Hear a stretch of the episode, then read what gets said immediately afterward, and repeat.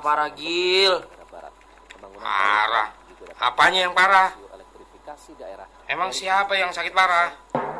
Ini, aku dikirimi berita di sosmed. UNBK di SMA kita bocor. Salah satu guru kita OTT. Ed, itu hoax. Berita itu tidak benar. Aku sudah membuktikannya. Tadi aku sudah ke sekolah. Gak ada apa-apa tuh. Malah kepala sekolah kita sudah klarifikasi mengenai berita itu. Oh gitu ya? Makanya kalau aku sih sering dengar radio informasi tentang sekolah, kebijakan, semuanya aku tahu dari info edu. Teman-teman, kita jadikan mengerjakan tugas kelompok. Ya jadilah. Ya jadilah. Sebentar, sebentar. Ini sepertinya info menarik soal pendidikan. Betul. Apa nama webnya? suaraedukasi.kemdikbud.go.id Nah, itu baru bisa dipercaya situsnya. Yang ini nih, yang sering aku dengar dan simak, suara edukasi. Betul, Ton. Ini yang baru kamu omongin.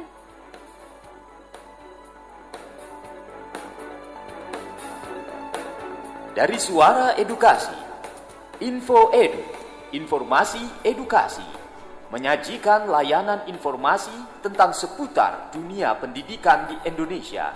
Beritanya aktual, sumbernya dapat dipercaya. Suara Edukasi. Frekuensi 1440 AM. Menyajikan acara yang menarik, menghibur, dan mencerdaskan.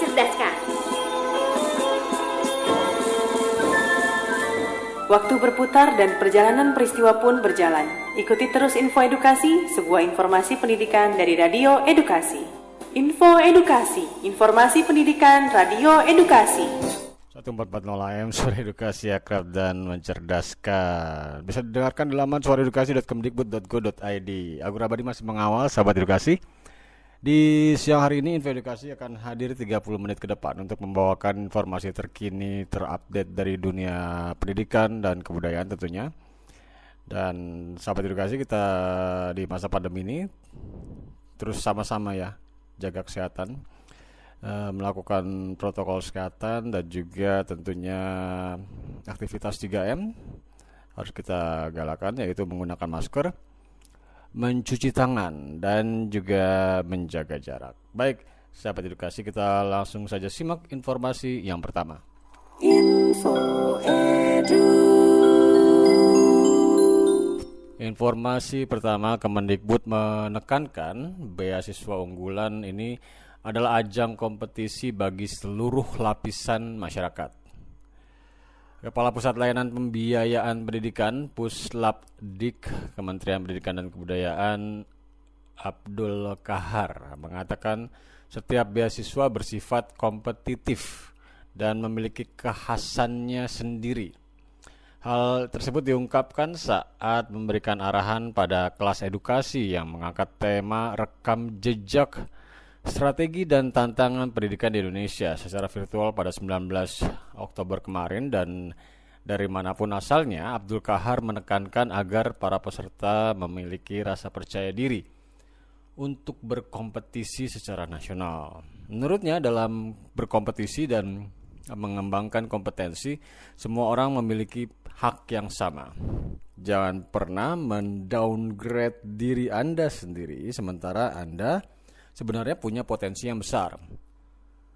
Lebih lanjut menanggung jawab program beasiswa unggulan Kemendikbud Musa Yosep mengungkapkan kalau tolok ukur kelulusan peserta ini terletak pada kualitas prestasinya, bukan banyaknya sertifikat prestasi saja, melainkan sejauh mana kualitasnya. Ia menyatakan meski jumlah sertifikatnya sedikit, jika lingkup kejuaraannya tingkat nasional maka akan menjadi pertimbangan. Panitia seleksi akan menilai keunikan dan keunggulan calon penerima beasiswa berdasarkan esai yang dikirimkan. Peserta tidak perlu memberikan proposal pengajuan studi layak skripsi ataupun tesis, melainkan cukup dengan membuat esai yang bagus.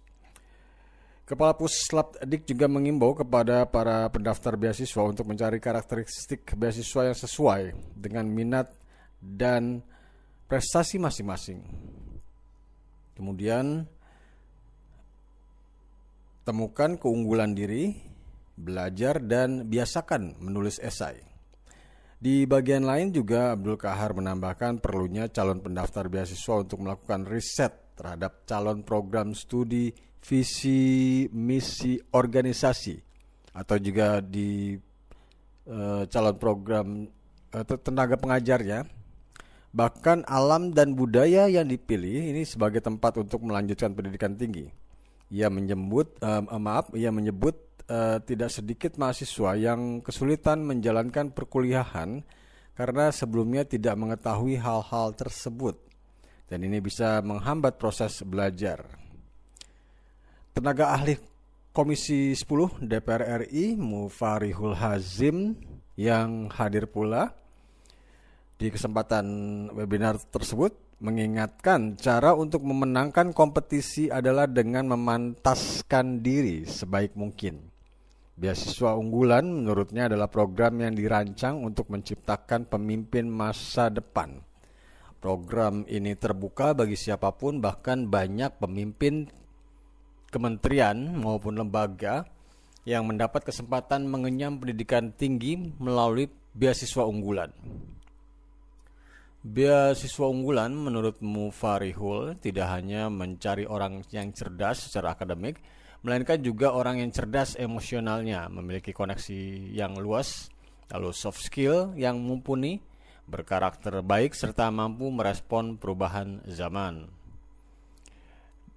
Di tahun 2020 terdapat 85.000 akun yang sudah mendaftar program beasiswa unggulan dan 17.000 di antaranya telah memenuhi kriteria seleksi. Besarnya animo masyarakat untuk mengikuti program ini mendorong Kemendikbud untuk meningkatkan layanan beasiswa unggulan di tahun-tahun berikutnya. Dan tentunya di tanggal 13 Oktober 2020 lalu melalui email resmi beasiswa unggulan, Kemendikbud sudah mengumumkan 2000 pendaftar yang lolos untuk mengikuti seleksi wawancara dan untuk informasi lanjut mahasiswa yang dapat uh, beasiswa bisa mengakses laman beasiswaunggulan.kemdikbud.go.id. Baik, uh, masih ada beberapa informasi pendidikan lainnya hanya di Suara Edukasi yang akrab dan mencerdaskan. Halo sahabat Dikbud, di masa kebiasaan baru seperti sekarang ini, ingat selalu pesan ibu. Keluar rumah kalau penting saja ya nak, ingat untuk selalu 3M.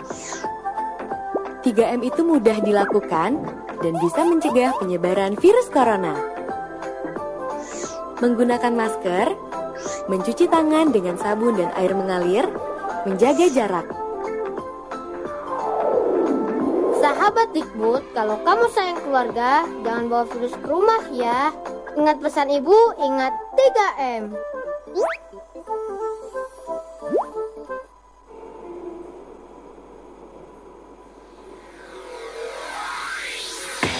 Uh, so gaul. Sekarang banyak yang berbicara ke barat-baratan. Betul, kalau aku sih pokoknya selalu always dan tidak pernah never. Ya, ikut-ikutan. Menurutmu mana yang lebih penting? Bahasa nasional atau bahasa internasional? Bagiku sih bahasa internasional.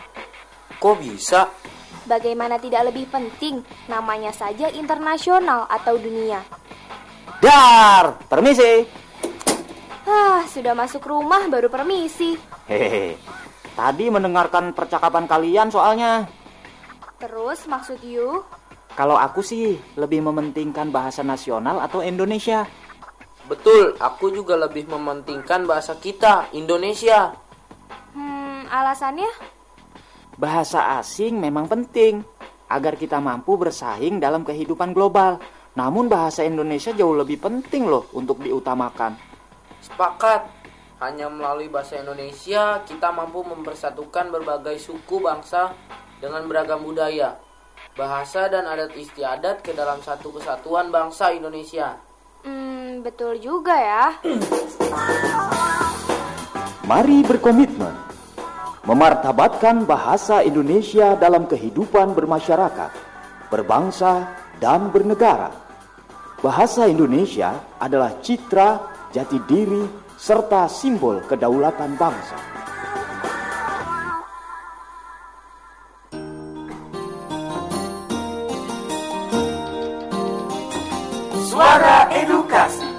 Frekuensi 1440 AM Radio yang akrab dan mencerdaskan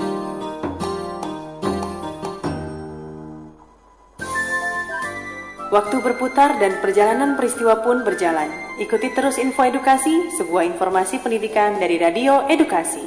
Info Edukasi, informasi pendidikan Radio Edukasi. Masih di info edukasi di 1440 AM Akrab dan mencerdaskan. Baik, Aku Ramadi masih mengawal info edukasi hari ini dan kita masih di bulan Oktober sahabat edukasi. Di Oktober ini ini jelas sekali untuk uh, teman-teman uh, bahasa. Bulan Oktober adalah bulan yang sangat uh, penting dan tentunya diperingati sebagai bulan bahasa. Dan info edukasi kali ini informasinya terkait uh, dari Badan Bahasa yaitu menjalin Indonesia dari Jawa Barat di mana Balai Bahasa Jawa Barat, Badan Pengembangan dan Pembinaan Bahasa bekerjasama dengan Radio Republik Indonesia Bandung melaksanakan gelar wicara di GOR Balai Bahasa Jawa Barat pada 16 Oktober 2020 kemarin dan kegiatan ini mengusung tema Bahasa dan Pemuda digelar dalam rangka menyemarakan bahasa dan sastra tahun 2020 dan kegiatan yang jadi rutinitas tahunan ini menghadirkan tiga narasumber di antaranya E. Aminuddin Aziz Kepala Badan Pengembangan dan Pembinaan Bahasa. Lalu ada Muhammad Abdul Haq Kepala Pusat Pembinaan Bahasa dan Sastra dan Syarifuddin Kepala Balai Bahasa Jawa Barat dan tentunya dipandu oleh Agus Gunawan dari RRI Bandung. Syarif yang tentunya dalam sambutannya mengungkapkan bahwa tema bulan bahasa dan sastra di tahun ini adalah berbahasa Indonesia dengan sehat. Berbahasa untuk Indonesia sehat, tepatnya. Kegiatan Bulan Bahasa dan Sastra yang sudah dibuka secara resmi pada 1 Oktober lalu oleh Kepala Badan Pengembangan dan Pembinaan Bahasa yang uh, dituturkan bahwa tema tersebut yang jadi acuan balai dan kantor bahasa dan menyelenggarakan berbagai kegiatan menuju puncak bulan bahasa yang jatuh nanti pada 28 Oktober. Berbahasa untuk Indonesia sehat mempunyai makna atau pesan bahwa untuk mewujudkan bangsa yang sehat, jasmani dan rohani tidak boleh dipisahkan. Di sinilah pesan bahasa dan sastra untuk mewujudkan bangsa Indonesia yang sehat. Berbahasa yang sehat akan membawa mental yang lebih sehat. Sedangkan bersastra merupakan realisasi pikiran yang sehat. Lebih lanjut, Kepala Kantor Balai e, Bahasa Jawa Barat, Sarif juga menyampaikan bahwa rangkaian acara yang diusung yaitu dilakukan Sauyunan Menjaga Bahasa kampanye kebahasaan di ruang publik yang diadakan langsung, penayangan video, kegiatan pembagian stiker padanan istilah COVID-19 oleh Duta Bahasa Jawa Barat di beberapa titik di Kota Bandung, serta gelar wicara Bahasa dan Pemuda yang diadakan berkat kerjasama dengan RRI Bandung. Selain itu juga acara yang diisi pembacaan puisi oleh pemuda yakni oleh Refki Rizky Alifani yang jadi duta bahasa Jawa Barat, lalu ada Nia Kurnia, Sarif Hidayat, staf Balai Bahasa Provinsi Jawa Barat dan sastrawan dari Jawa Barat yakni Edeng Samsul Marif. Asli Cirebon, lalu ada Ayi Kurnia Iskandar dari Purwakarta, lalu Ratna Ayu Budiarti dari Garut, dan acara juga dimeriahkan oleh musikalisasi puisi dari SMAN satu Cianjur dan pembacaan ikrar menjaga bahasa. Dan untuk gelar bahas gelar wicara bahasa dan pemuda ini meskipun dilaksanakan di tengah pandemi, peserta tetap bersemangat di, dan antusias tentunya dalam mengikuti seluruh rangkaian gelar wicara yang dilakukan selama satu jam dan tentunya uh, ini menjadi hal yang sangat menarik uh, di kesempatan ini Abdul Haq juga menyebutkan munculnya kata-kata gaul di kalangan anak muda yang kadang menimbulkan polemik sehingga dianggap mengancam kesantunan berbahasa. Hak juga pernah yang menjabat sebagai Kepala Balai Bahasa Jawa Barat menuturkan bahwa kesantunan berbicara ini diukur dari kewajaran. Jika lawan bicara tertampar wajahnya dan tidak suka dengan kata yang digunakan, hindari. Itu tidak santun. Hal senada juga dituturkan Syarif bahwa ia mengajak masyarakat untuk menjaga bahasa Indonesia dan bahasa daerah sehingga dapat bertahan dari uh, gempuran bahasa asing. Selain itu juga mengajak masyarakat untuk mampu melihat dan memilah kata sesuai dengan konteks agar tidak terjadi kesalahpahaman dalam berbicara. Assalamualaikum teman-teman. Waalaikumsalam. Kok gak bawa apa-apa kamu Bim? Buat latihan soal kita hari ini loh. Tenang teman-teman, saya nyalakan notebooknya dulu ya. Kamu malah mau main game Bim Bim. Jangan emosi dulu dong. Saya buka lamanya dulu ya. Di belajar titik Kemdikbud titik go titik ID. Laman apaan sih Bim? Sabar. Setelah laman rumah belajar terbuka, kita cari di dashboardnya yang bergambar buku terbuka dan ada tanda tanyanya serta di bawahnya ada kata bank soal. Kita klik dan sekarang kita siap untuk latihan soal. Yeay! Ayo kunjungi laman Rumah Belajar belajar.kemdikbud.go.id lalu klik bank soal di dashboardnya untuk berlatih soal dan ujian. Aduh, Dini, bagaimana nih tugas kelompok kita? Aku nggak ngerti tentang kuda lumping. Gimana dong? Tenang, nanti kita kerjakan sama-sama.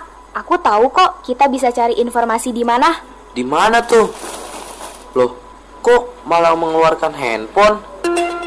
Apaan tuh? Nih, kita cari program acara Salam Raya di Suara Edukasi. Kita bisa dapat informasi tentang ragam budaya di Indonesia. Ah, yang benar. Kalau begitu tentang kuda lumping ini ada dong penjelasannya. Kecil. Caranya? Buka saja suaraedukasi.kemdikbud.go.id kita bisa mendengarkan secara langsung melalui streaming atau mengunduh audio podcastnya di laman radio suara edukasi ini. Oh, bisa ya?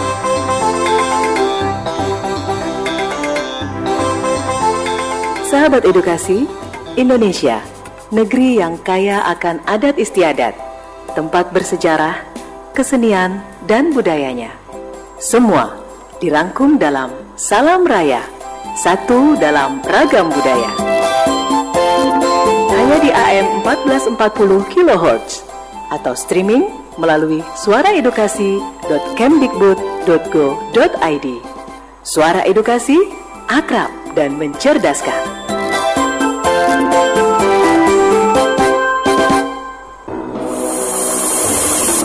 Suara edukasi Frekuensi 1440 AM menyajikan acara yang menarik, menghibur dan mencerdaskan.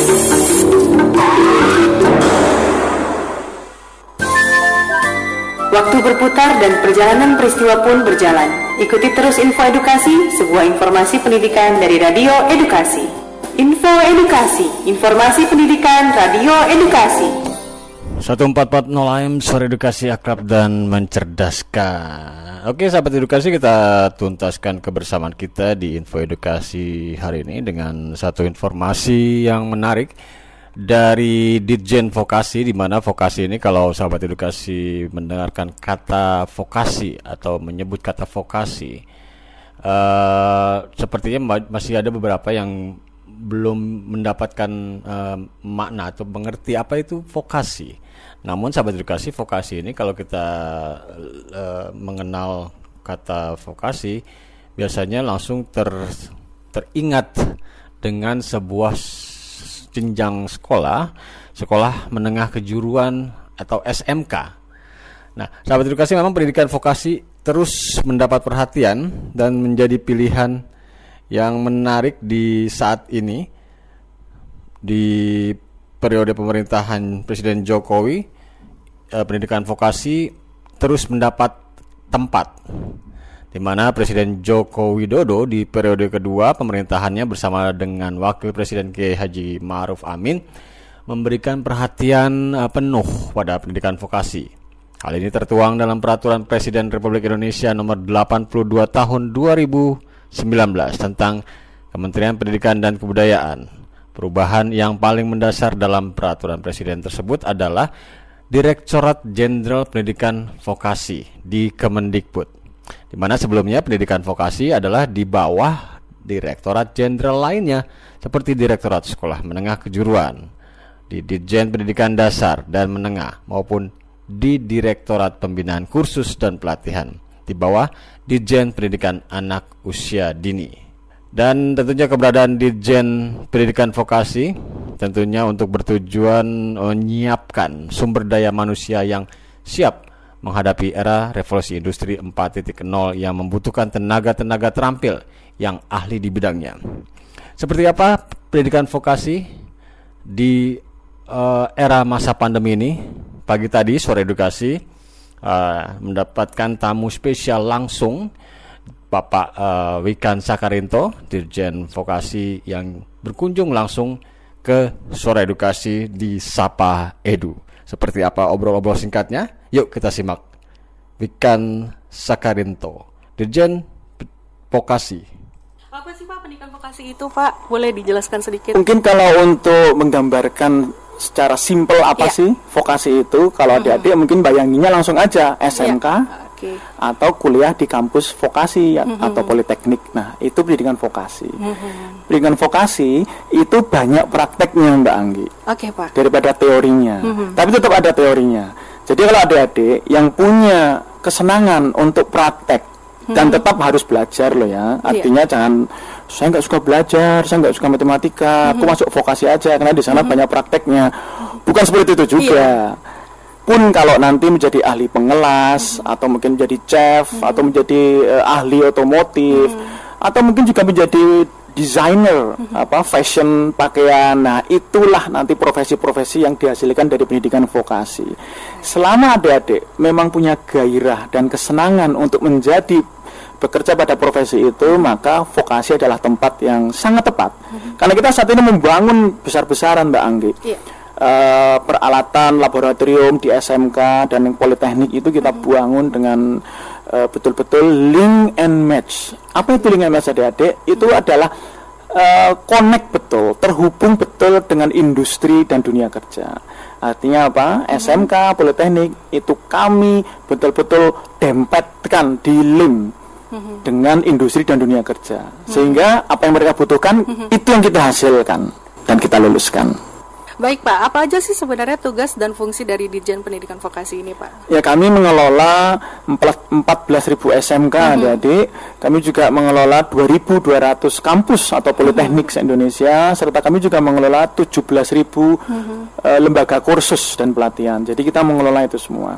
Ya. Dan yang jelas kami buat mereka semua itu untuk betul-betul link and match dengan industri dengan paket-paket yang lengkap. Jadi kurikulum dibikin bersama dengan industri. Kemudian yang ngajar adik-adik yang ngajar di SMK atau yang mengajar di kampus vokasi tidak hanya guru dan dosen tapi juga praktisi, expert-expert dari industri, profesional itu ikut mengajar. Jadi bisa kebayang kan adik-adik kan diajari oleh orang-orang yang memang expert dan jago benar di industri. Serta nanti satu semester minimal adik-adik kalau masuk ke vokasi atau SMK adik-adik harus magang di industri. Nah magang ini yang keren banget Mbak Anggi. Karena waktu magang itu eh, siswa atau mahasiswa vokasi atau siswa SMK benar-benar latihan kerja, latihan bekerja dan latihan untuk bekerja sama dengan calon perusahaan mereka di masa depan. Jadi belum lulus aja udah kenalan dengan yang akan merekrut eh, dari dunia pekerjaan. Langsung terjun gitu ya Pak ya? Iya, iya intinya eh, belajar berenang itu nggak mungkin teori. Betul. Belajar berenang itu nyemplung, Langsung. entah di kolamnya atau ke laut samudra. Nah itulah apa eh, yang kita kembangkan untuk pendidikan vokasi. Baik. Dan di masa pandemi ini pendidikan jarak jauh sudah diterapkan sekitar 8 bulan terakhir ini ya Pak ya. Iya. Tidak dipungkiri masih banyak sekali nih Pak kendala-kendala yang dihadapi oleh guru dan juga Sangat. siswa. Iya, Mbak. Nah ini bagaimana pendapat Bapak terkait dengan pendidikan jarak jauh seperti saat ini agar bisa berjalan dengan baik, baik itu untuk para pengajar dan juga untuk siswanya. Ya, eh, jadi begini adik-adik eh, sahabat edukasi yang terus semakin semangat ya dalam masa apa pun. Pandemi ini memang membuat satu situasi yang tidak mudah bagi kita semua. Semua terdampak dan semua merasakan akibat yang tidak positif. Industri pun juga agak sedikit eh, slow down ya. Pendidikan pun juga terdampak. PJJ adalah keniscayaan yang bisa kita andalkan untuk mempertahankan eh, masa pandemi ini sampai vaksin nanti ditemukan. Bisa dibayangkan kan Mbak Anggi, vaksin ini butuh waktu berapa bulan, setahun atau mungkin, moga-moga maksimal setahun Mbak ya. Tapi apakah setahun itu kita nggak belajar? Mungkin tidak ideal. PJJ, pendidikan jarak jauh. Tetapi di mana pun, kapan pun, bagaimanapun, apa pun tantangannya, kalau adik-adik tetap semangatnya untuk belajar. Apa itu belajar? Menjadi lebih baik daripada kemarin Betul. tidak perlu menjadi lebih baik daripada orang lain. Jadilah lebih baik daripada kamu kemarin. Dan itu akan menjadi tumpukan kebaikan kalian hingga menuju masa depan meskipun masa pandemi ini. PJJ kita jalankan. Tetapi untuk vokasi karena vokasi itu kan banyak prakteknya Mbak Anggi. Jadi eh, untuk vokasi itu udah boleh sebenarnya masuk ke laboratorium. Bisa kebayangkan kalau itu pelajaran mengelas, bagaimana mungkin siswa SMK pelajaran mengelas itu daring? Apa yang dilas di dalam kamar mereka? Iya. Kan harus masuk laboratorium, pegang mesin las, ngidupin mesin las, nyambungin besi dan dilas dan nanti diuji.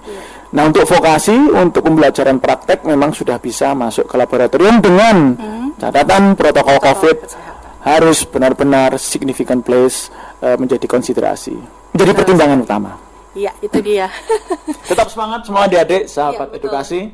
Baik, Wikan Sakarinto, Dirjen Pendidikan Vokasi dan berbicara tentang vokasi yang tentunya mementing pentingnya eh, keselarasan kurikulum dengan perkembangan industri yang mana tadi juga disebutkan apa hubungan antara kerjasama link and match antara industri dan juga sekolah-sekolahnya bahkan juga perlu pemerintah daerah dan juga lembaga pendidikan ini menjadi fondasi utama yang akan terus mengiringi perkembangan dunia pendidikan eh, di vokasi. Oke, sahabat edukasi dengan informasi tadi menutup kebersamaan kita di Info Edukasi hari ini. Uh, aku nama ditutup dan saksikan dengarkan terus suara edukasi yang tentunya akrab dan mencerdaskan selain ada program lain yang juga menarik untuk tetap disimak menarik untuk tetap didengarkan hanya di suara edukasi akrab dan mencerdaskan. Wassalamualaikum warahmatullahi wabarakatuh. Bye bye. Info